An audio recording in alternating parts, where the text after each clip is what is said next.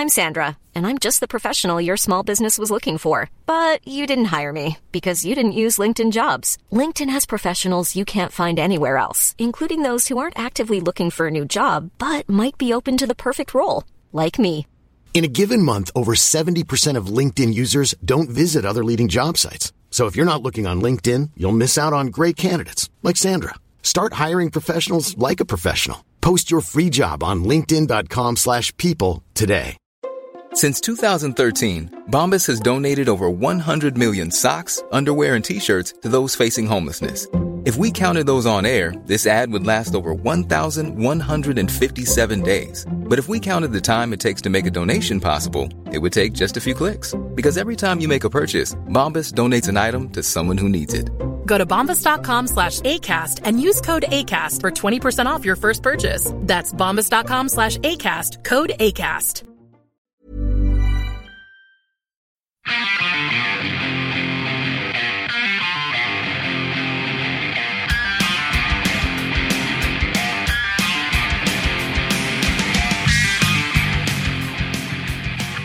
Hello. Hello. How's it going, Brad? Mm, good. Busy. Yeah? All good though. You just had a salad. How was it? It was good. Kale Noah salad from Knife, one of my favorite local salads. Standby salad for Brad. Every time I'm here, I have one. It is. It's a good. It's a tasty salad. I highly recommend it. It is. It is. A, it's a great salad. I went with a whitefish bagel. Oh, okay. Um, I was here, and then I went to the chiropractor, and now I'm back. So pretty exciting stuff. That's our life, man. You know everything there is. Yeah. Um. So Brad sat in on this podcast and had no idea what was going on, and basically had his jaw open the entire time and could not wrap his head around what was Yeah. happening. Which is cool because I knew a lot about it, but I thought it was interesting to see someone's reaction. That's pretty much what I did with Sat and reacted. Yes.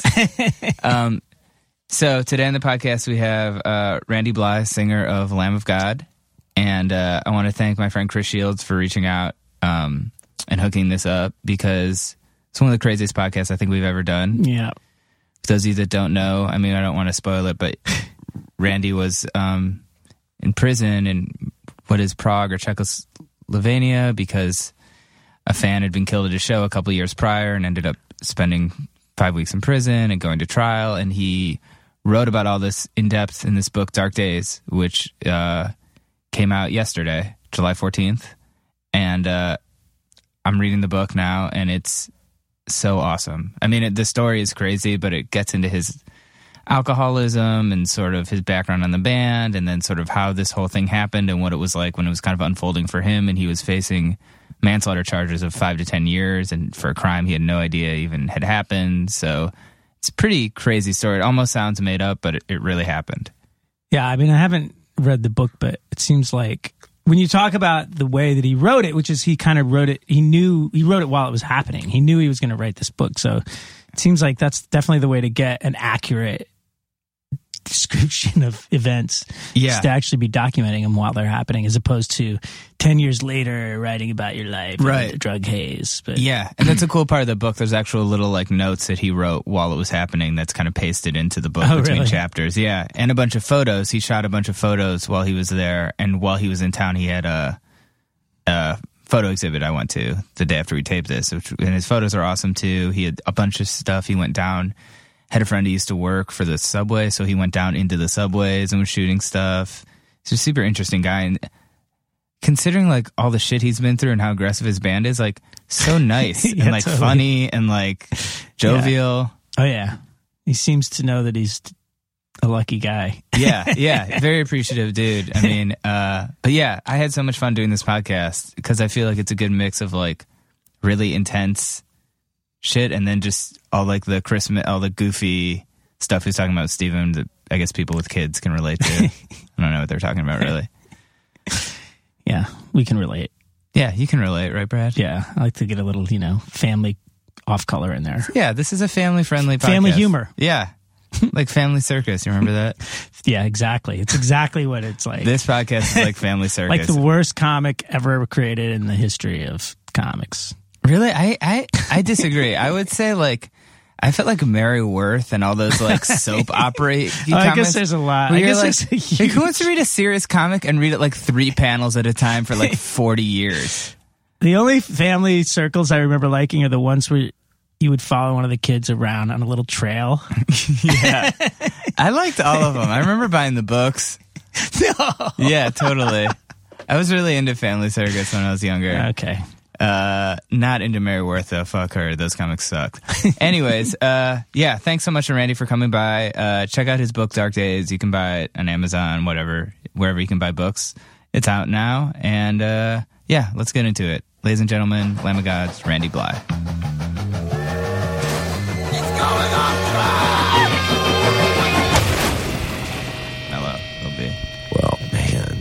Sometimes we just stop talking and stare at each other for cool. five minutes. Yeah. Um, thank you so much for coming by, man. Thank you. I'm very excited to be on the podcast. Yes, and you. And I'm not joking. I love podcasts. Yeah. Do you, do you listen to a lot of podcasts? Yes, I do. What are some of your favorite podcasts? Well, you know, I liked Serial, of course. Of course. You know, because it was very interesting. Um, and I really like Startup. I haven't heard that one. It's, I know that one. Yeah, it's guy Alex Blumberg who runs. Uh, the, the podcast is about him creating a startup that will be like his sort of umbrella parent company that will uh, produce narrative podcast, like narrative journalism. So the podcast is him starting his company to start podcasts. Really? yeah, and he it's crazy. And he starts with zero money. He was a producer at This American Life. And he quits his job and he's got a pregnant wife and he just like interviews her all the time too. You know, she thinks he's crazy.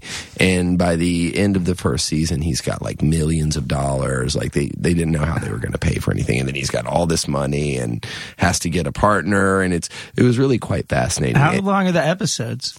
Uh, 30 to 45 hmm. minutes. And he talks with all these, because he had connections through this American life, he talks to all these billionaire investors. Right. And he like pitches this one guy who's this ridiculously like rich angel investor or whatever. Right. And he pitches him on the street in New York and he's just completely falling to pieces because he doesn't know how to pitch him, you know. And then the guy like takes his pitch and throws it back at him, and it's it's really quite interesting. He makes So oh, he's he's he's like documenting this. He's it's doc- kind of like a. I mean, it's a documentary almost. It sounds. It like. is. It's a documentary of him screwing up. right. And is it all audio only? Yeah, it's audio only. Oh, I'm gonna check this out. Yeah, I Yeah, like that. sounds cool. I like the moth. Yes. You know, because you Yeah. hear some good stories. And um, let's see, I you know the first podcast I did was with Jamey Jasta, and he's a lunatic. He does like three podcasts a week or something, you know. Um, so I listen to some of his because he interviews a lot of my friends, but then he just keeps on putting them out, bam, bam, bam. But one of my favorites, just to listen to for, can we cuss? Absolutely. Shits and giggles. Um, is uh, I didn't know who was doing this, but uh, is have you ever listened to Ice T's podcast? No, I didn't know he had one. It is fucking amazing, dude. Yeah? He does it in New Jersey out of his apartment because he lives here because he does the Law and Order. uh, Right. Special Victims Unit TV show, and it's him and this guy Mick Benzo, who is one of the original hip hoppers, like Zulu Nation, New York, back in the old school days when it first began, and uh, they've been friends ever since then. And he talks about uh, television, the news. Um, he talks about sports. He talks about they go back and forth. They go back and forth about a lot of stuff I don't care about. I don't watch sports. Right. And they have a special thing about his TV show, a segment about what's going on with Law and Order. I don't watch TV, period. None of it. I don't care about any of that shit. But it is unbelievably hilarious Right. listening to him. There's like there, there's very human interaction between these two elder statesmen of hip hop, and they just crack each other's balls all the time. It's amazing. Oh, that's awesome. And Ice T is just a really cool dude too. yeah, he seems awesome. He's super nice, super nice. I I saw mean, I saw Body Count a couple times last year. yeah. So good. Or It's I, amazing. I'm friends with Ernie C and um, their guitar player. He Yes, lives in LA. course. You know, great dude. Um, but uh, we played with Body Count in Canada last year, and uh, Jamey introduced me to Ice T, and he sat and watched our whole set. Him and Coco. Coco was cool as fuck, you know. Which is it's like weird. I know these celebrity sort of things now because I know him, you know. But I don't follow celebrities. I, like like I'm saying, I don't follow really pop culture. But his podcast contains a lot of elements of pop culture, and I don't know anything about it. But it's great to listen to. Right. Yeah, that's a mark of a good podcast if they're talking about subjects. Like I listen to, a lot sometimes. Like Rogan, Joe Rogan will talk about MMA a lot, and I'm like, I don't care about MMA, but it's interesting just hearing them sort of Yeah. dissect it. Yeah, yeah, man. I mean, I mean that's the that's you know the the mark of a good orator is you just get up and sell Right. it. But I mean, it's I highly recommend it. It's called Ice T Final Level. I'm gonna check it out for sure. It's funny as fuck. We'll take it. I, I was curious. I, I was reading sort of um, about Dark Days, and mm-hmm. you know, I'm a journalist, so people all the time are like, "You should write a book. You should write a book," and I'm just like, "Ugh." The mm-hmm. idea of sitting down every day mm-hmm. and getting it out, it's so much work. And I was reading some of your blog posts about like how many words you'd written and everything. I mean, what what was the process like for you? I mean, what how did you have to get into a routine? Did you have to really discipline yourself? Yes, writing a 500 page book requires a lot of discipline. I can uh, not even imagine. I mean, you know, I since I was uh, in my twenties, I used to have been involved in like the fanzine scene. You know, like pre-internet when the news of punk rock was spread via Xeroxed handmade things, and so I wrote some some short pieces, and then I I do some blogs from time to time, but I'm fairly undisciplined with that. You know. Um, writing a book the, the the worst part of it for me and i mean you probably know this since you are a journalist uh, you work on a deadline correct right.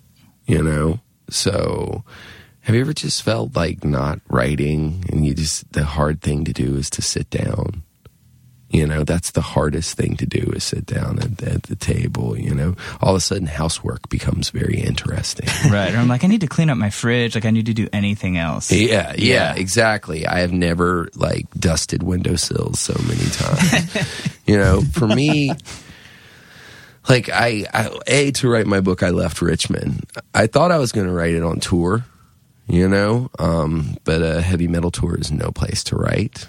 Uh, I thought I was going to do it in the back lounge of buses, but I shouldn't say that's no place to write. It's no place for me.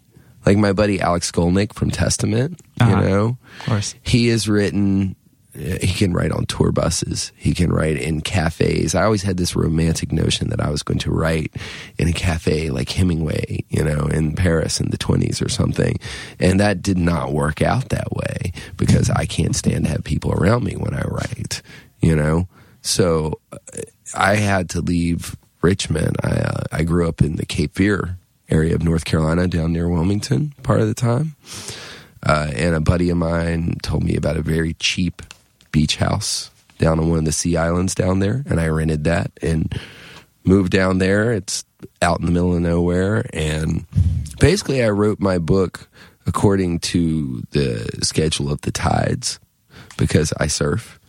And so if the if the if the tide is right to surf, if the waves are good, then and when and early, then I surf first and then I write. If it's not going to be good surfing until later, then I wake up, write, and then surf. I did find that uh, I'm more productive when I wake up and write early before the rest of the day has a chance to enter my psyche. Yeah. You know what I mean? I'm not a morning person, but I became one writing this book because I thought, you know, I used to I write lyrics at night. You know, nighttime nighttime is rock and roll time. I can't write stuff about like social injustice and you know In the morning. In the morning, it's like I just like I just it's an injustice that I don't have coffee. That's you know. But uh, for me, any sort of like serious, concerted effort, any writing effort, is better done in the morning. You know, when my brain is not so clouded. Were you just by yourself, or did you, have, did you take the family, or how did how Oh no, no, no, no! I, I like the wife would come and visit me.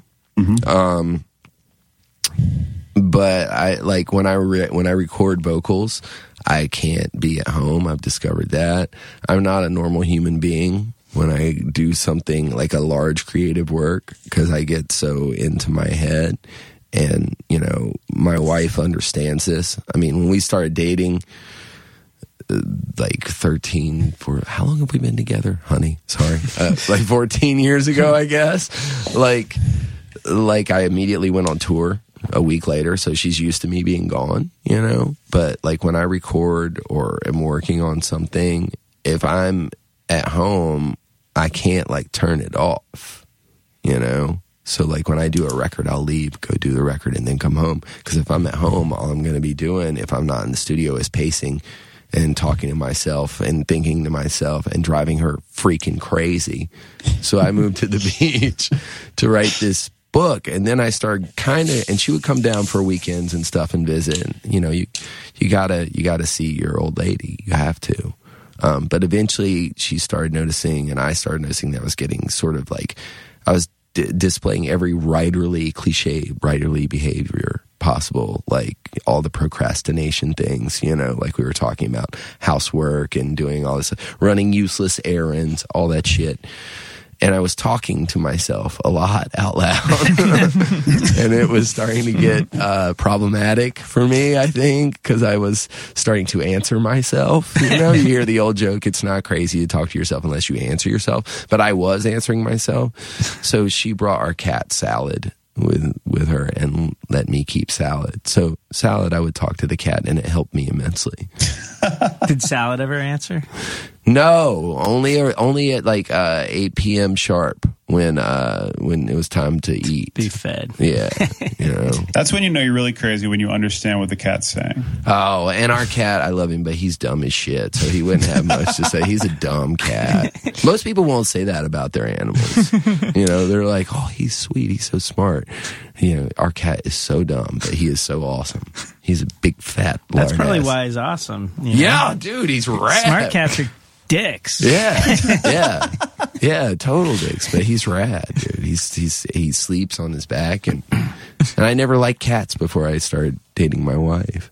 You know, Yeah, it's a good cat. I was a dog person. Are you familiar with the writer? She's a she's a TV writer, uh, Jane Espenson. You familiar with her? She did like some episodes of Battlestar Galactica and Firefly, and she works on that show Once Upon a Time. But she has a theory about writing called you do a writer's sprint every day. Like Yeah. if you're writing, like give yourself like an hour and just go nuts, and then after that, like you're fine. Like just a 45 minute, like she would call it a sprint. You just write everything as you fast as you can, and just it Right. adds up. I mean, I think for for me, you're talking about the process. Like, you know, are you are you familiar with what NaNoWriMo is? No. Eh, It's National Novel Writing Month. It happens in November, and every year, thousands of people attempt to write within 30 days a 50,000 word novel. And it's within 30 days. It's kind of a, a challenge. Okay. And people do it when it's not November. So I did it by myself one time in like July or something, you know, uh, just to see if I could do it. And the whole uh, point of it is to get you out of your own head, the inner critic that stops you. You know what I mean? From getting the words on paper, like you were saying, the sprint. You know what I mean? Yeah. So from that, I learned.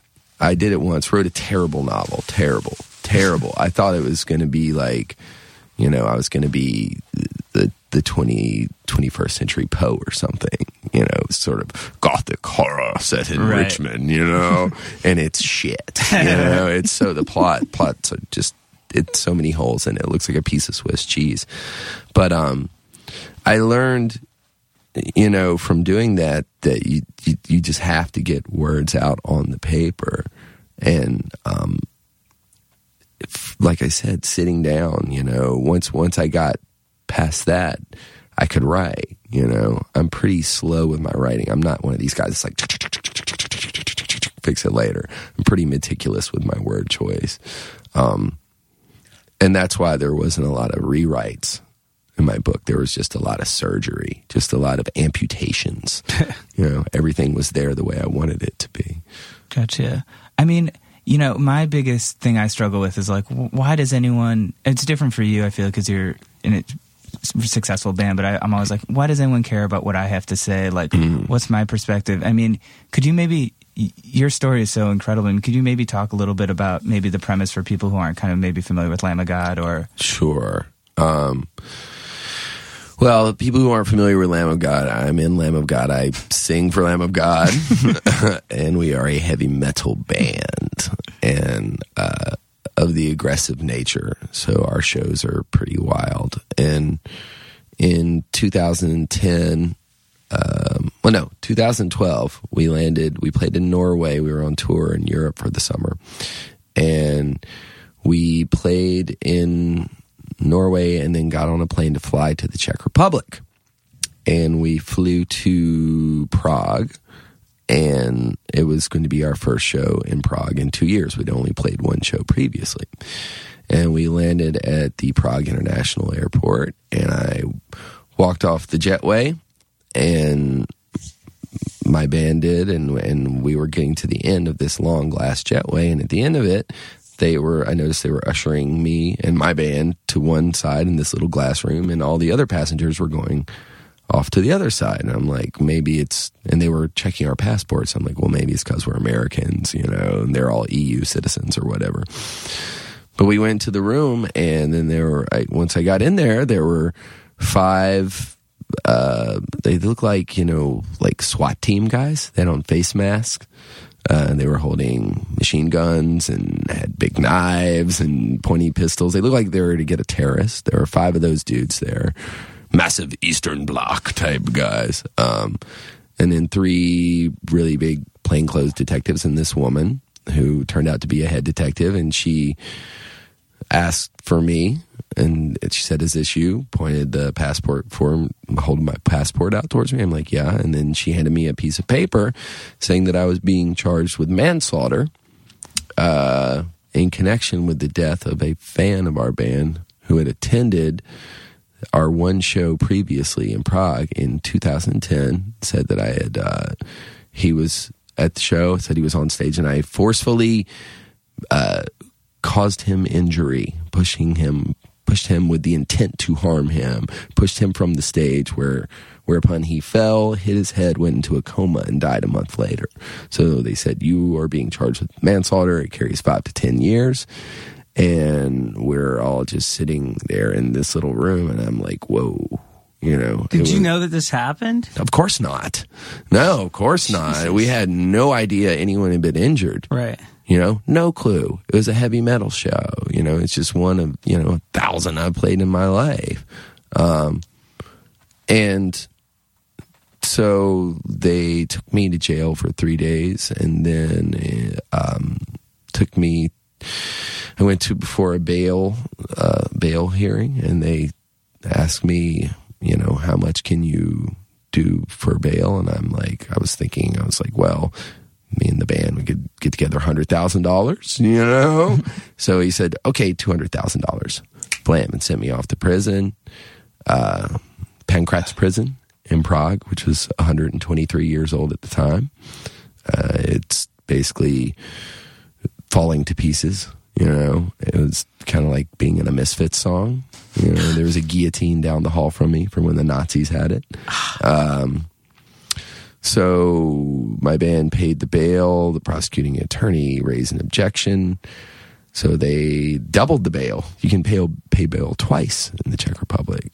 So they doubled the bail. We borrowed the money, uh, and they eventually paid it, and I flew back to America. And, um, you know, uh, I went on tour and they, I guess they, I guess it's indicted. They call you, call you back to trial, you know, and they said, we want you to go back to trial. And a lot of people were like, are you crazy? Don't go back there.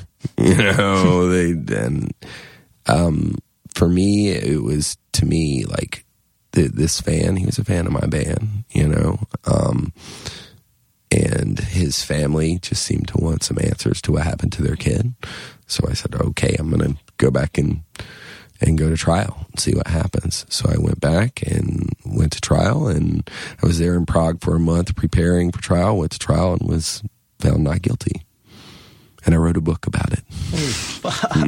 I would not have gone. You don't know. I People don't are- trust any court system anywhere. Yeah. But it's not about the courts for me. It's like just trying to do. I know you try to do the right thing. was it man. something you had to think about, or were you do you sort no. of knew instantly? I knew like- when I was in prison I would Yeah. go back if I was called to trial. I mean, don't think I didn't think about Right, like, right, right. You know, I, I of course it crossed my mind. I mean, you know, when bail came up, I was like, I didn't know if I was going to be allowed to leave the Czech Republic even a- after my bail was paid, and I, you know.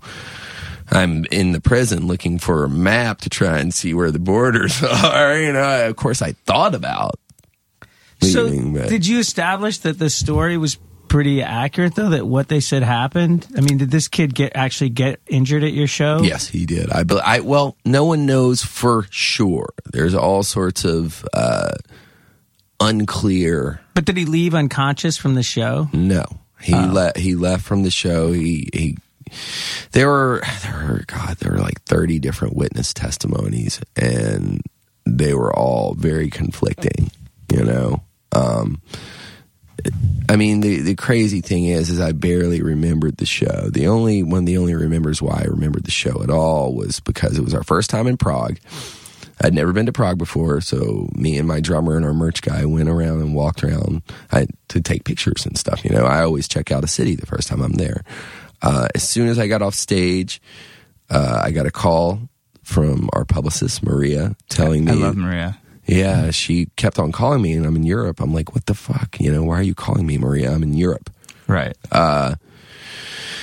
S- Finally, I realized it must be something important. The minute we got off stage, I picked up the phone, and uh, and she was like, "Randy, Paul is dead." I'm like, "Paul who?" And she's like, "Paul Gray from Slipknot. He's a friend of mine. He had died of a drug overdose. Their their bass player." So I remember that. You always remember where you are when you hear someone is dead, and I remembered parts of the show because it, there was basically no security uh, and there were kids on stage all night long. And one of them was extremely drunk, and I had to, I, I like actually put him down on his back and yelled at him. Um, which in the newspapers there was pictures of it saying pictures of me on top of this guy, and he's throwing the horns, you know, grinning, thinking it's funny, but they're like in the in the newspapers it says the death grip, you know. Was that the guy though? The no one in the picture. It wasn't so even that, the so they all guy. they were like they were like oh he's you know the guy who the picture it was saw all these things they assumed it was the young man Right. who passed away saw these newspaper articles and he's like wait a minute I am still alive uh, and some of the witnesses were saying oh he was you know beating people up. They made it sound like I was Bruce Lee or something, just cracking people in the face. You know, he's very aggressive. You know, he was must have been on drugs. He was sweaty and running around a lot and dumping water on his head. I'm like, it, I'm at a heavy metal show. It's what I do. You know, the, for some reason, the, the the me dumping water on my head came up a lot. Maybe like public wetness is unseemly in the Czech Republic or Right. something. You know, but the guy saw these things, the the um the young man, and he's like, "That's that's not that's not that he's that's me. I'm alive." And he came and he testified, and he was like, "I was really drunk and really annoying, and I shouldn't have been on the stage." And he didn't hit me, he didn't choke me, he didn't do anything. Right. He like manned up, you know. So it was a very tragic tragic situation and the young man who died his family never came at me in the press. They never said any negative you know. They didn't they were the coolest people. They just wanted to know what happened to their kid you know? So i mean i mean there were many many things that went wrong that night you know? Um and unfortunately, a young man died as a result of it. You know, um, but I did my best to go back and and you know say, hey, this is what I remember. This is what I saw, and um, you know, if I'm guilty, I'm guilty. You know, I can't run from something that serious. Yeah. You know, I wouldn't be able to face myself in the mirror. It's- And you were. Oh, sorry. I mean, it's obviously it's so tragic when this something like this happens. It's and I was, horrific. just, I was just reading like um, an autobiography by Duff McKagan. And, Yeah, I know read Duff that- quite well. Good and buddy. he talks about the first time some fans died at a show, and yeah. and really obviously you know really affected him but like the thing that you don't that nobody addresses i think that you know and especially if this is if you're in the band you're gonna really feel guilty but like every night groups of hundreds and thousands of young people go out and they go individually to little groups to bars and more of them probably end up dead than the you know the number of people that go to a rock show Sure. you know, like you have a rock show with 5,000 people at it. If you took those 5,000 people and distribute them throughout the city into little clubs and bars, the death toll was probably higher. You know what I mean? But like you put them all together and you get a tragic situation happen and like, you know, I, it, it- nobody ever like brings it up in that, in that light, you know, that like this is part of life and it happens. Yeah. And it's just that it happened at your show as opposed to over at the Irish bar down the street. you know? Yeah. Well, I mean, there's also the. I think you know it's it's not like it was in the 70s and 80s when like punk rock and metal were first coming out, but there's still also the element of of uh, not understanding the particular subculture, you know, uh, and in you know the Czech Republic was a communist country up until 1989, and when they had the Velvet Revolution, Right. they were squashed for a long time. Yeah. So, like the judges, there there's three judges in a Czech trial. There's a professional judge who's like a lawyer dude, and then there's two lay judges. Sorry, Mike Stan. Uh, two lay judges, and they kind of like are like jurors. So it's a vote thing, you know. Oh, that's Um, kind of cool. yeah, and I don't, and and majority wins. I, from what I understood, most of the time the lay judges just kind of sign off on what the the head judge says, but I have no idea whether it was a unanimous vote to exonerate me or not. But all these people, these three judges who are who are um, trying my case and making a decision on whether or not I'm going to go to prison for five to ten years. They grew up in communist era Czechoslovakia, where there is no metal scene, you know, and they don't have they didn't they didn't have no concept of what goes on at a metal or a punk or a hardcore show. Uh, so that was a huge sort of cultural disconnect and, Yeah. and it had to kind of explain to them what goes on at these shows and i mean they showed a video of the entire first half of the show because someone had a cell phone video regrettably there's no video of this incident that Right. killed this young man because then it would have been like okay this is what happened you could see it you know but uh, looking at the video i could see that it was like a normal show for us. But I think if perhaps you didn't know what a show was like, you might think, "Oh, that looks really fucked up," Right. you know? Yeah, yeah, yeah, Like- totally. Like, I- I remember my friend and I. On a, I go off on tangents. You'll have to excuse That's me. That's what No, this that's show's all all I about. wanted. So this is perfect. This is all about tangents. a It's called off track. Oh yeah, a, fr- a friend of mine and I back in the day always used to think of like, well, we were doing a lot of psychedelics at the time. like we always used to think of weird scenarios, and one I always thought it would be like we were watching the movie Dangerous Liaisons one night with John uh-huh. Malkovich. Yeah, you know that one? I love that film. You know, we were thinking, what a how weird would it be to take a person from that time, from you know, like Renaissance era France, take them if you had a time machine, snatch them out of that time, and put them right in the middle of a Slayer show for thirty seconds, and then zap them back. They would be. They think they, were in hell. They would think they had gone to hell. Yeah. So like. You know, that's that's kind of like what like a challenge was to kind of explain to these people, like, okay, this is what happens. You know, so I mean, had I answered, you know, of course the whole trial's in Czech. you know so it's being translated to me simultaneously. My translator was a little person. She was awesome. Oh wow. so that and i have to stand in the middle. It was made it really bizarre. I'm six one. She's like you know three feet. And she's leaning down she's trying to translate and all this other stuff and it's happening at the same time and and i'm trying to explain i answered what is stage diving like 50 times or in my joke please explain stage diving okay because it doesn't make any sense Right. to someone who doesn't understand it. They're like, why would you do that? Why would you get on stage and run and jump and hope a bunch of strangers would catch you? You know? Can the can the stenographer read back? Yes. Uh, please explain wall of death. oh yeah, yes. Uh, you laugh, but that was that was uh, that was in the trial. Was there any wall of death? You know, like. Shout out to New York hardcore scene, by the way. Sick of it all, you know, Cro-Mags, Matt Ball. I know sick of it all. Set it off. So I'm in your hometown. I gotta get props where props are due. I mean, yeah, I mean, it does. you know, it makes me think of like that Judas Priest trial, and all, it does Oh, seem yeah. like over the years, like metal has sort of been vilified. Maybe it's more normal now over here, but I Mm-hmm. can imagine if it was new to someone, just Yes. Yeah. If if it's, you know, there are certain countries where that scene is opening up. Like, you know, India is starting to get a, a bigger scene and metal bands are playing there. And I remember the first time we played in India, we show up and it's an outdoor show in Bangalore.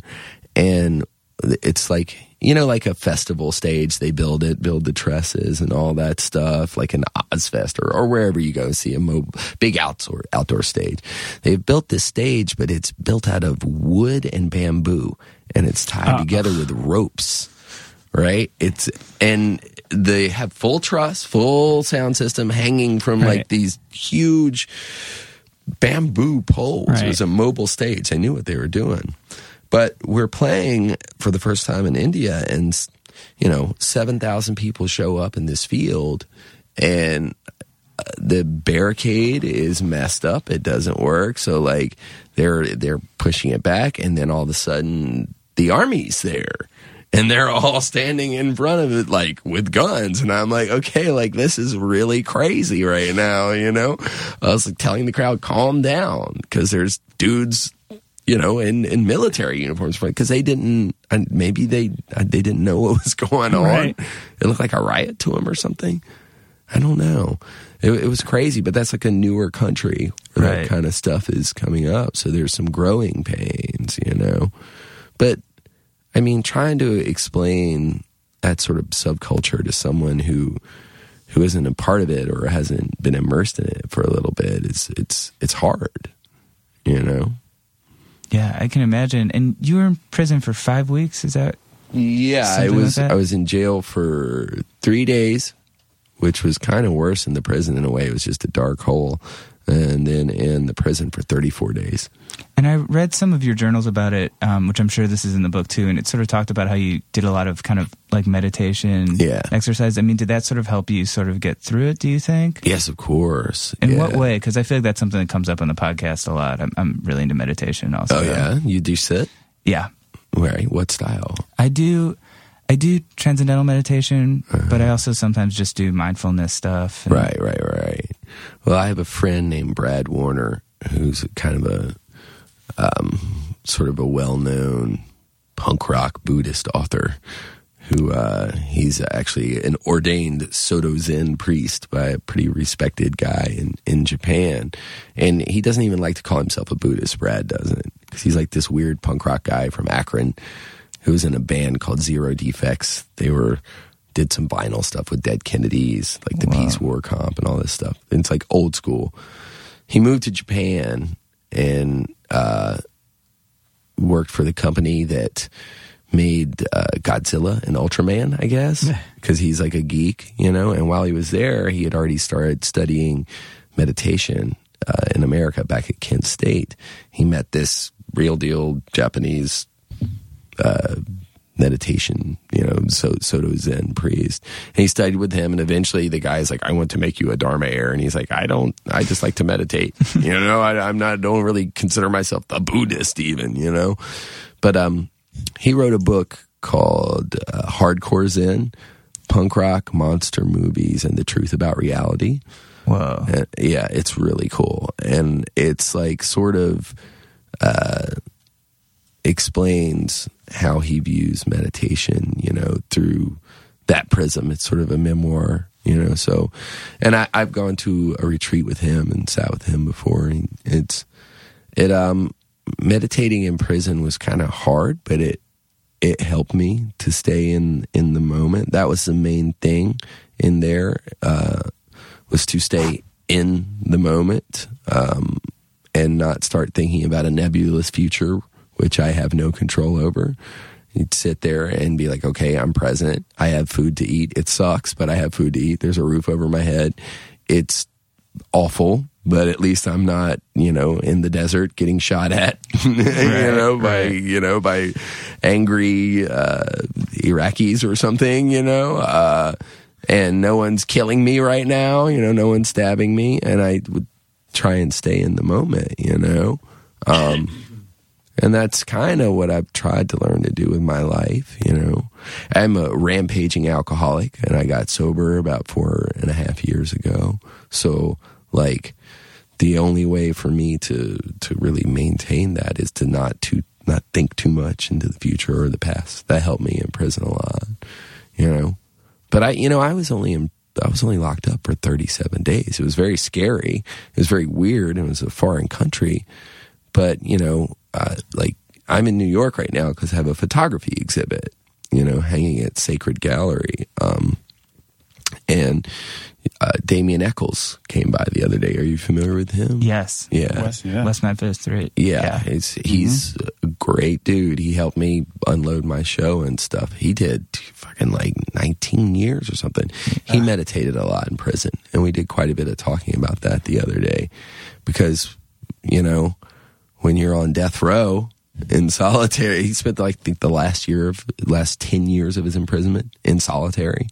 Uh, when you're on death row by yourself, you have no choice but to stay in the moment and to find some sort of acceptance of that moment because you know they want to kill you you know? Um, but it helps a lot. And meditation is i don't know it's scientifically proven to help your your brain patterns they say whoever they are. And that the, the nebulous they. How did Is there a photo of the prison in your exhibit? yes there is. It's old. It's, it's an eight, and it's also part of the uh, cover of my book. I wanted the cover of my book to be a picture just of the prison because when I went back to prepare for trial, I was there for a month before the trial started, and I went back and shot. I shot some pictures of the outside of the prison, um, and I posted some online, and I got some really striking images of it, you know? And people are posting them. People are like, why are you going back there? Like, they thought perhaps like I was suffering some sort of Stockholm syndrome or something, you know? It's like, why would you go back there? And I'm like, cause it's really awesome pictures. And it's like, it's, that's what I do. I make art out of things that affect me. That's what I write about. I don't write about the good times I had at the dinner date with my wife. I write about the tragic things, the things that piss me off, and capturing that stuff while I was in Prague was um, was pretty cool. But I got this picture of the prison through you see barbed wire and you see this clock tower uh, kind of out of focus. It was the only way I had to tell time once a day because I was in my cell 23 hours a day. They let us out to walk. So I'd walk out and see this clock tower and be like, okay, time still exists. Basically, meditation helps with that as well, you know. Um, but I wanted that to be the cover of my book. And I mean, I am best known as the singer of a band.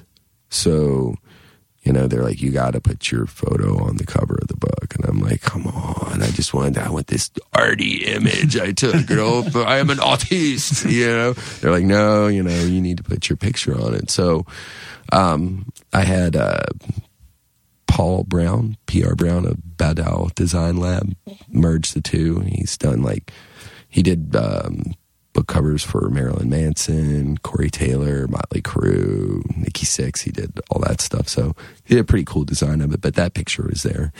But, um, in the exhibit, yes, there's the picture framed as as I wanted it to be.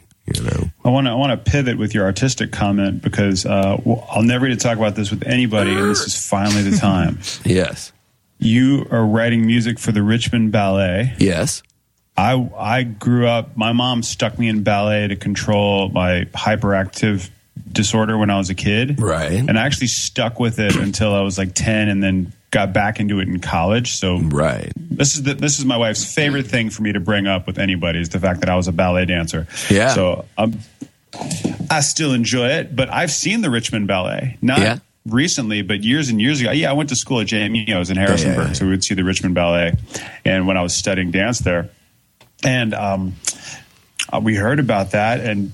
How how did that come about? Like writing music for because it's it's pretty common in New York. Like Radiohead's done some stuff. Um, Right. Sigur Rós has done with like modern dance companies. But Sure.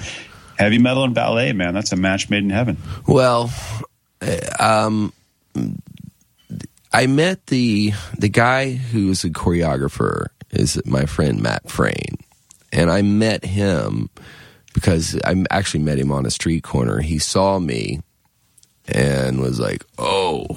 You're that dude, you know. And Rich, he was wearing like a Slayer T-shirt or something, you know. And we just wound up becoming really close friends. Um, and uh, the he's a professional ballet dancer. He's been a professional ballet dancer since he was, you know, seventeen, I think. Studied at the Joffrey, all that stuff. Started dancing when he was like twelve, um, and he's also a like super metalhead. Like listening to like brutal metal. Like he listens to way more metal than I do. So you know, we met because he's a fan of my band. He recognized me on the street in Richmond. We just became friends. And the ballet has this thing called the New Works Festival, right? Where they uh, bring in guest choreographers from around the world. It's like once a year. And there's four guest choreographers, and they each do a 15 minute piece. Um, and last year they decided to do a New Works 2 festival where they let some of the company dancers try to choreograph. So, um, Matt, I had been doing some music on my own while I was, um, while I was on tour, just in the background. We were actually on tour with Testament and Alex Skolnick from Testament, who's a phenomenal guitar player, of course. Uh, I got him to do some weird guitar tracks to some of the ambient music I was waking, making and stuff. And I was playing this stuff for Matt one day, and he's like, "Look, they want to let me choreograph for this New Works Two festival. Can I use some of your music?" I'm liking what I'm hearing because I was just playing it for him, and I'm like, "Why don't I just compose something for you?" So he and I talked about the the sort of concept, the ethos behind what he was trying to do with the ballet, and I composed music for the New Works Two festival, and got Alex Skolnick to do guitar tracks, and that was just like with the students of the Richmond Ballet, the piece he choreographed, but it went over really well. So this year for the regular festival, the artistic director came and said, Hey, you did a really good job with like the students. Do you want to use the real company and get paid? And he said, Yes. Can I use my friend Randy to do the music again? She goes, Yeah. So he and I worked that out, like conceptualized the ballet together, you know, um, like we would talk about the basic movements and he would even, you know, do a little blocking for me. I drew stage diagrams and in my own scribble shorthand would be like, you know, staccato piano part here or whatever, mapped it out. And then I wrote it, um, and recorded it uh, on three different continents while I was on tour and mixed it in Australia and sent it to him and then got back uh, from Soundwave tour. Actually, I got back from Bali because we ended in Indonesia and I went surfing for three days in Bali. And then I got back and took a shower and went to the Richmond Ballet and saw this thing we had created performed. And it, you know, got mentioned in Rolling Stone and stuff. And it was incredible it's very nerve wracking to see like your music. Like, I mean, it's beautiful. See something you created performed by these highly trained professionals. but it's nerve wracking to have it. I'm used to having my music performed in front of like metalheads where they're going to be like, yeah, you know, I mean, I know they're going to dig it Right. because we have a fan base, but these are serious, like serious fucking art people, you know, like people that probably would cross the other side of the street if they saw me because they're like, you're ballet, you know, and you're some sort of hooligan or whatever, you know. And it was interesting to watch them watch their reactions to it, you know. Is That's that very answer? cool. And is that something that they're going to keep in like, like repertoire? You know, like They have piece the rights. taught. They have the rights for I think eight years. You know, to, Wow. To to do it, which is cool by me. Um, but the Yeah. and the the the idea that Matt and I have, the choreographer and I have, is to get some sort of budget and a decent film crew and sort of film these two things as an extended dance narrative like like in the real world not in the studio you know because the dance tells a story it's about you know personal struggle um and we'd like to hire these people to to do this like out in the real world you know with no like okay clear the set or anything we like just want to film them and like have people watch you know see what happens with the interactions let it kind of flow That, that's not an uncommon thing for ballet. I think ballet has the cachet. They, they would do this in, in England a lot, where they would get a ballet group to go to a museum yeah and let people dance while people were looking, and it was part of the show. And I went to a piece in Brooklyn. A friend of mine's a choreographer out there, and they rented a building and cleared out the building. Right. And the piece went through the building all the way to the roof, down to the basement, the whole thing. So Yeah. it's it's weird. People like for for any anyone else, you say, "Well, I want to do a punk show." No way. But ballet, like, can we do this? People go, "Yeah, I think we can make that happen." Yeah. Yeah, that's funny, man. I mean, Yeah. it seems like you have so many. You've you know the photo exhibit. You have you know the book, the band, this ballet. It seems like you have so many creative outlets. I mean, what sort of pushes you to kind of keep doing these new things? I'm sure your band's successful enough where you could just hang out when you're not on tour and just surf or whatever. Yeah. Um I mean I guess like you know, I was s- such a brutal alcoholic like for 22 years that I guess it just kind of put a plug on my in my brain or whatever, you know. It kind of um dampened the the creative aspect of my mind. I mean, I still did creative things, but when I got sober and after a few years of being sober, like it uh it just started flooding, you know? And I think like doing art in in all different forms it's my attempt to understand my life as it is right here right now in this moment like when when I was in Prague waiting for trial, it sucked, right? But I was every evening out shooting photos, and I bought this. Marionettes are a part of a part of Czech culture, right? So I bought this uh, marionette of this devil, and at night I started carrying him out and um, filming him doing things in, in like in the night in Prague, and it really Prague is magic at night, so it looks really creepy, you know. And towards it was about time to go to trial, I started editing this footage together, and I wrote a weird sort of electronic score that I put to it, interspersed with like shots of the city and and shots of myself. I filmed everything, edited, and wrote a score and put together. And it was my idea was that I was going to post it on the internet the night before the verdict was to be delivered because I wanted to show that as an artist, you can work under any circumstances and like you can create compelling art even in trying times, right? So I had it all ready to go and I talked to my lawyer and I'm like, I want to post this. He's like, let me see it. And he saw it and he's like, are you fucking insane? it's like this weird, like dark gothic thing with this puppet who's sort of representative of me, you know, like, and he looks like Satan, you know, and he's like, they already think you're fucking crazy, you know? what are they going to think when they see this? But you can see it on the, I posted it after I returned to America.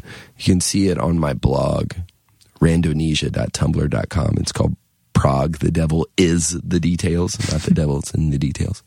because devils have a really important um, they're an important part of Czech folklore and they're they're different in folklore than they are like in our country where the devil is like the Christian antichrist like sort of thing. Devils are sort of like buffoonish clowns, and I kind of felt like a buffoonish clownish clownish puppet. I didn't really understand what was going on over there. A lot Well, these are the cultures that come up with Krampus. You know? yes, Krampus. I fully fucking back Krampus. Krampus rules. Yes, What is dude. Krampus? Krampus is like the fucking G Santa man. He's like he's like he fucks you up. Like if you don't all the all the shit about like you get coal in your stocking and all that that was krampus that was like so you had the good saint nick story and then you had and he looks like the devil he's like fucked up cloven feet like Right. he's got the horns um he's uh he's black which is turned into certain parts of europe pretty racist Yes, as But- in uh, Holland. Holland especially and, and Belgium it's it's insane but it's it's uh Krampus is I think Kevin Smith is doing a Krampus movie Yeah, he carries Krampus switches. rules. Like he'll Okay. show up and beat you. Do you know about? Do you know about what?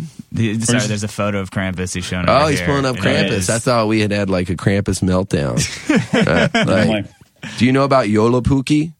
No but I have to Okay, this is Joulupukki. Fi- This is the Finnish Santa Claus, right? And there's I'm friends with this band from Finland called Children of Bodom, right? oh yeah And we were they just the band that changed their name to get out of their contract? no, Okay, sorry. no. Uh, they they uh they we were talking about Christmas when we were on tour one time, and they started telling me about Joulupukki, and what happens Joulupukki, right? The it, it means uh, Christmas goat, right? And it's sort of, I guess it's probably descended from Krampus, maybe as well. You know, probably there's all these cultural tie-ins, but Joulupukki shows up on Christmas Eve, and he they, they were telling me about their experience with Santa, and I'm telling them about like Santa. You know, you go and you sit on his lap, and you ask him what you want, and he's like, "Yes, you can have this, little boy. Be good, ho ho ho." And they're like, "Yo, our, our Santa Claus is not like that." Joulupukki comes right on Christmas Eve for these little kids, and he comes in and he's got a big stick and a long beard and a sack on his on his um on his back and generally he's dressed like a bum. And he shows up at christmas eve and knocks on the front door. Knock knock knock with his stick. And then he comes in and the parents let him in. Oh Joulupukki you're here you know? And then he comes in and the, he like points the stick at the little kids like have you been good this year? You know? And threatens them and so forth you know? And eventually gives them presents. But he's kind of like a bad santa incarnate you know who shows up and my friend uh, Janne was telling me about how terrified he was of Joulupukki when he was a kid because every year he, this disheveled dude with a big stick shows up on Christmas Eve and starts banging on your door, demanding to know if you've been good or not. And he finally figured out that Joulupukki wasn't real and that he was his neighbor because he saw him in the basement drinking vodka with his dad earlier in the day. right? And so he Janne has a he has he doesn't have his own kids yet, but he has a nephew, and I saw him a while back, and it was getting close to Christmas. And I'm like, oh yeah, man, Joulupukki is coming. He's like, yes, I get to. He gets to be the Joulupukki this year, you know. So to like to go scare his nephew, he's really pumped on it.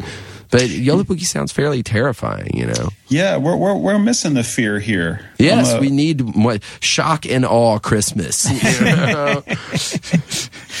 yeah, it, it's funny. This is like the first year my kids who are four like really like got on board with like, oh, this is Christmas. We do stuff, and I was like telling my wife, God, I feel so complicit in this horrible lie, like this betrayal.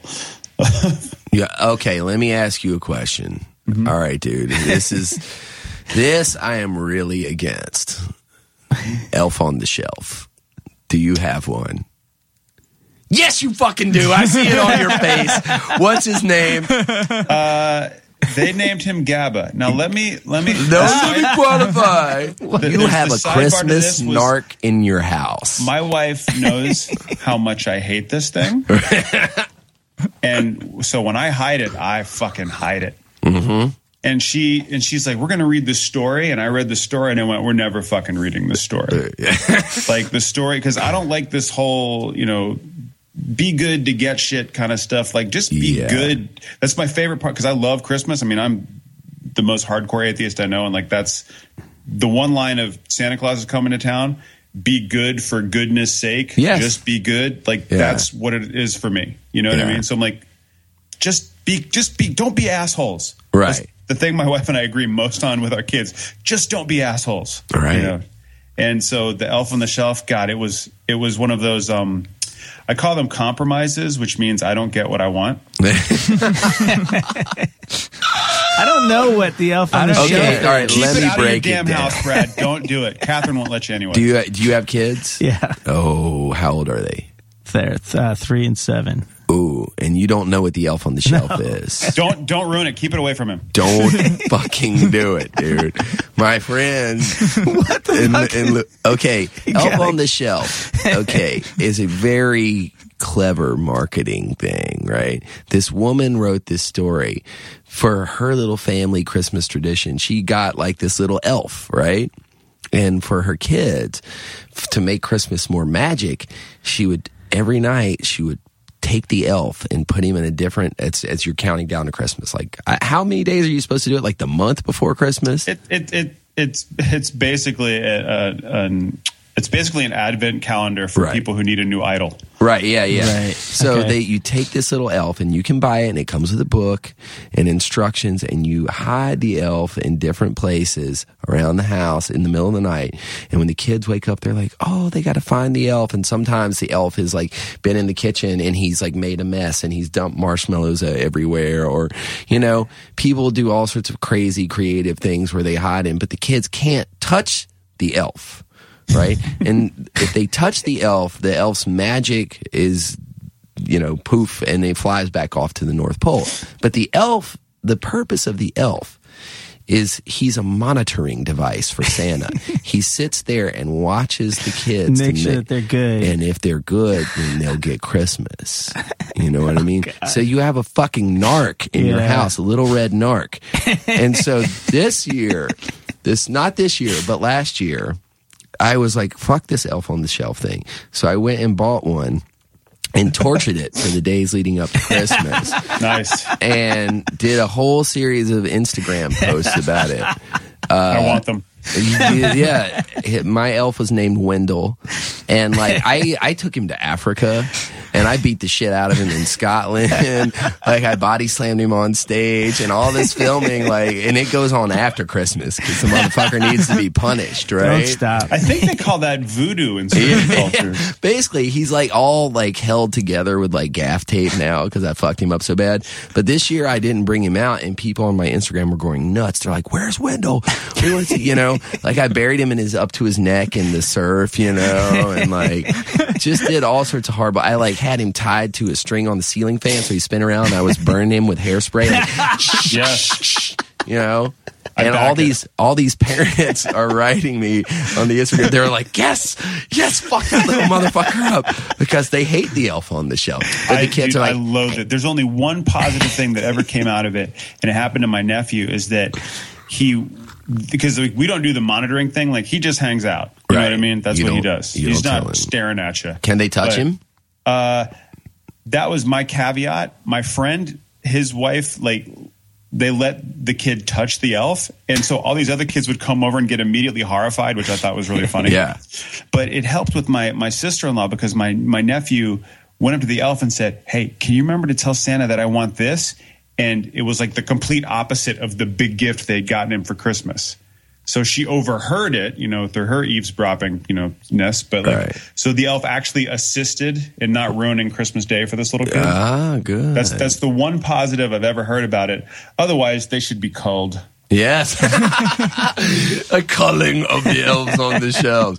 And it's just a marketing thing. Right. And then Yeah. of course and then they've now they've because and then of course because it's Christmas and and you know we live in the politically correct era. It's pretty awesome, you know. Now they're getting ones of of different color, elves of color, you know. with, with glasses, and with without. gla- with or without glasses, and for the Jewish people, my friend Rabbi Stick. I have a rabbi, by the way. I'm not Jewish, but I do have a rabbi. Um, and I'm I'm not I'm not of the Judaic faith, I suppose. But I You do just have, have one in reserve. Yes, every every good goy needs a rabbi, and I have one. You know, he's my I have homie. a moil. Huh? So I have a rabbi, but he was telling me about they have the mensch on the bench. So it's like the Jewish version of the elf on the shelf. And it's like this like guy, like this rabbi sitting on the bench or something. It's a real thing. It's totally ridiculous. There's like multicultural Christmas narcs everywhere though, and, and Hanukkah narcs. So like, don't do it, man. Don't buy Is the one for it. Kwanzaa a cop? Yeah. oh, brutal, brutal. The last thing I was wondering about is like I know that you weren't sort of doing Enough of your nonsense. Let me interrupt here and re- Hey, real quick let's talk I about interrupt, art. I, I actually have to bolt. I have to go pick up my kids. Randy, this has been amazing. It's so good to see you. I'm glad you're not in prison. Uh, so, Thank you. Me too. I'm. You know, good luck with the Elf on the Shelf this year. Oh, I have some plans now. Thank you for that. Good, good. All right, dudes. Cheers, man. Yeah, last time, sort of- I know you weren't sort of doing a lot of press about this, what was happening, and sort of after it. I mean, why did you sort of decide to write this book and sort of tell this story kind of now? Why did you think it was important? Well, I knew I was going to write the book. Like the second I was arrested, when I was walking through the Prague airport, as fucked up as it was, I started thinking, I'm going to write a book about this one day. This is too bizarre. Not, you know, this is such a weird thing.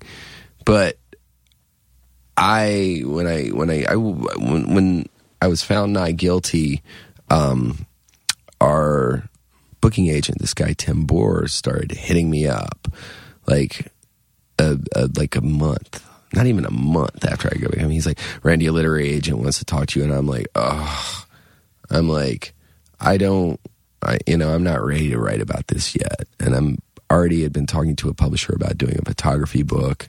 I had that in line, you know. I wanted to step away from it. So, my friend Tim, our booking agent, just kept on punishing me with this, and our manager was like, "Tim keeps on calling." I'm like, "Okay, Tim, I'll talk to you." He's like, "Look, I want you to talk to this literary agent. He really wants to talk to you. He's the real deal." And I'm like, "He wants to talk to me about Prague, and I don't want to do that." And he's like, "Just talk to him."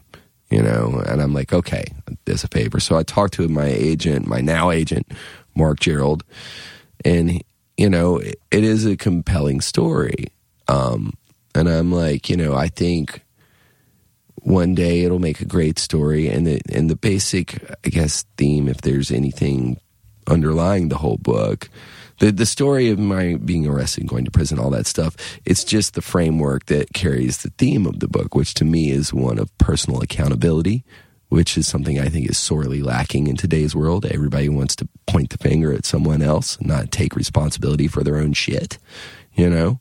Um, which I understand because I did that for years, drank it away, but eventually it catches up with you. But I, I was talking to the agent. I'm like, I think this. He he's telling me like, yeah, this would be a great book, and I I think it would help people. I'm like, yeah, I think the story can help people. And I, I talk about my alcoholism stuff some in there too. Okay, I mean, it's a rock memoir. Who doesn't talk about alcoholism? Nothing groundbreaking or anything, you know. We all know how to get drunk. But um and I talk about some other things. But I'm like, you know, it just seems like to me the theme of the book is overall like it's okay to do the right thing even if it's scary. What I felt ethically was it was driving me to do the right thing. And so I went through all that with the agent. I'm like, but man, you know, I'll do this one day. You know what I mean? Right now, I just went through this shit and I want to chill, you know. And I have this diary I kept in, in prison. And, you know, I still have the memories. And he just, on the phone, he, he has a soft spoken guy. He was just like, Randy, the memories are going to fade. And I'm like, you're right.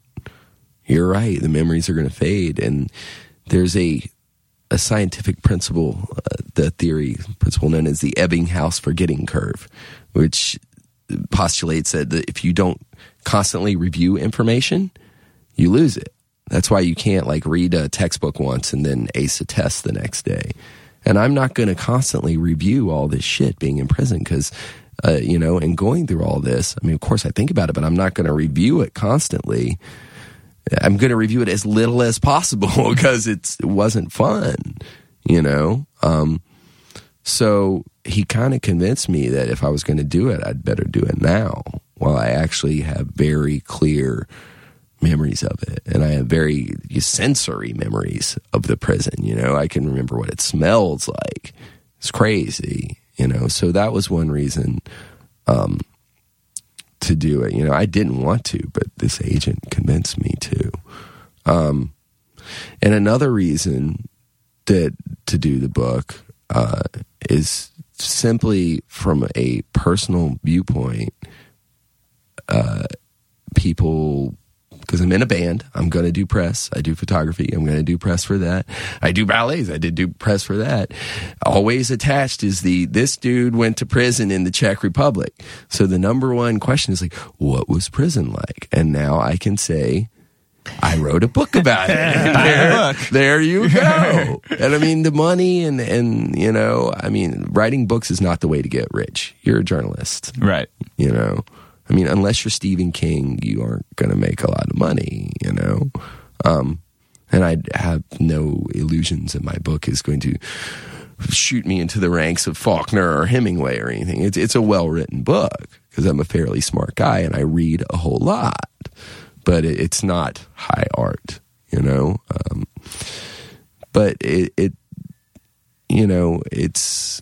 I never wanted my first book to be about something like this, but life sometimes presents you with these things, you know, and you have to take advantage of them if it's right. Like everything I've done, like my band, they a friend of mine asked me to sing for my band you know, and I eventually went and tried out. I was like, I don't want to sing for this band because we were in a band before together and it sucked. And eventually I went and tried out. I was asked, you know, I was willing. This ballet thing, I was asked, I was willing. This photography exhibit, I didn't say I want a photography exhibit. This gallery owner contacted me, ask, I was willing. This book, I didn't, wasn't like, I'm going to write a book. This guy's like, well, write this book, let's do this. I'm willing to do it, you know. If it's right, you have to take advantage of it.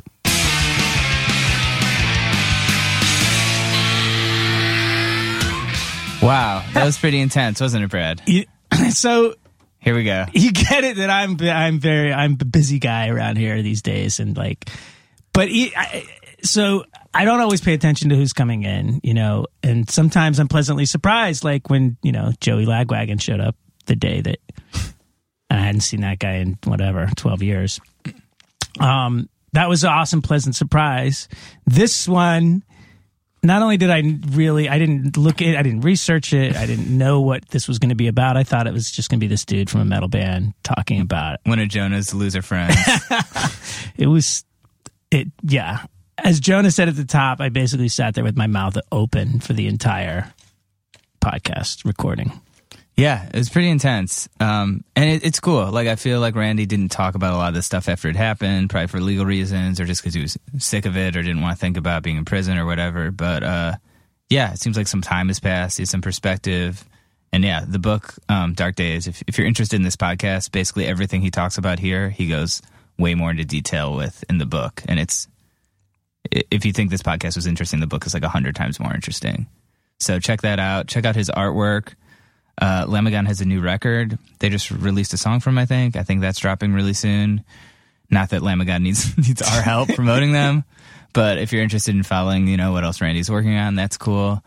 Uh, Brad, what are you what are you working on? I'm working on building a recording studio in Boston. How is that For Rubber going? Tracks. Yeah, Boston Rubber Tracks. Should be open by the time this comes out. Will hopefully be open because if we're not, I will be dead. Wow. So let's hope that the studio's open and Brad isn't dead. It's a gorgeous studio. It's right on the water. Yeah. It's near the TD Garden in the new Converse uh, headquarters. It's pretty cool. It's gonna be cool. It's gonna be the same deal as here. Bands free, free recording every day. That's awesome. You got a nice board. Yeah, Rupert Neve designs 5088, 32 inputs. Nice. It's pretty sweet. Ocean Way monitors. You got uh, flying faders on there? No, No? I'm gonna go for that shit. Use Pro Tools for that. Okay, that's fair. Uh, what am I working on? Uh, I'm so glad you asked. uh, when you're listening to this, United Nations will just return from some Midwestern tour dates. Uh, so hopefully that went well. uh, and yeah, just writing. You can check it out jonahbayer.com. We've got some new sound devices coming out right now. Yeah. Through Above Average. And uh, this, this podcast you're listening to now. So one of these. Still cranking it out Yeah, we're still doing it week after week. week after week. Um, This will be in the 160s. This will probably be like 165 65 or something. Yeah, something like that. 160s. Uh, if you enjoyed this podcast and you want to support us, um, go to Going Off Track, donate a dollar. Yeah, why not? Yeah, you you, uh, you give a dollar to someone who opens a beer can for you, and that lasts only seconds. uh, but this is hours, hundreds of hours of enjoyment. So uh, yeah, go to Going Off Track. You can donate there if you want to help us pay for our server costs, um, or leave us a good review on iTunes, or tweet at us, or just tell your friends about it. Yeah. I got recognized in the train for today. Some I was sitting next to someone on the train. They and- recognize your voice. Well, I sat down and the guy next to me, I looked over and he had a piece of paper open. He said, "Are you Jonah, the host of Going Off Track? I'm a big fan." And I said, "Hi," and it turned out it was my friend Oliver just fucking with me. but for a second, You felt special. I felt special. So, yeah. so, yeah, make me feel special again, even if it's just a joke, and then I feel super sad. Uh, we'll be back next week with someone else super interesting. Um, yeah, check out Randy's book, Dark Days. Check us out online, and have an awesome week.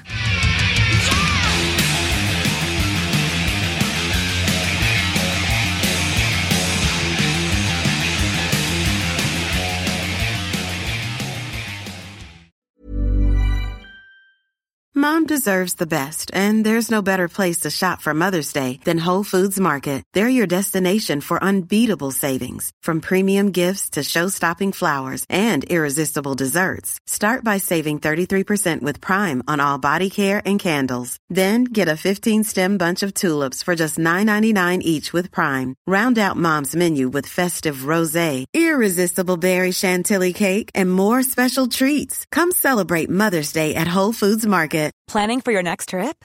Elevate your travel style with Quince. Quince has all the jet setting essentials you'll want for your next getaway, like European linen, premium luggage options, buttery soft Italian leather bags, and so much more. And is all priced at 50 to 80% less than similar brands. Plus, Quince only works with factories that use safe and ethical manufacturing practices.